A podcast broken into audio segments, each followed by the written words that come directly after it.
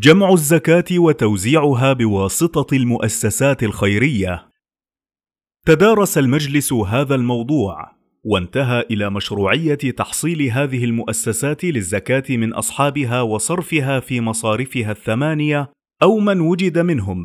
لا سيما أن المسلمين مأمورون بتنظيم حياتهم ولو كانوا ثلاثة كما جاء في الحديث النبوي إذا كنتم ثلاثة في سفر فأمروا أحدكم وأن ذلك من التعاون على البر والتقوى كما أنه إحياء لركن من أركان الإسلام يتعلق بالفرد ولا يتوقف على الحاكم فعلينا أن نؤديها كما أمر الله تعالى ورسوله صلى الله عليه وسلم.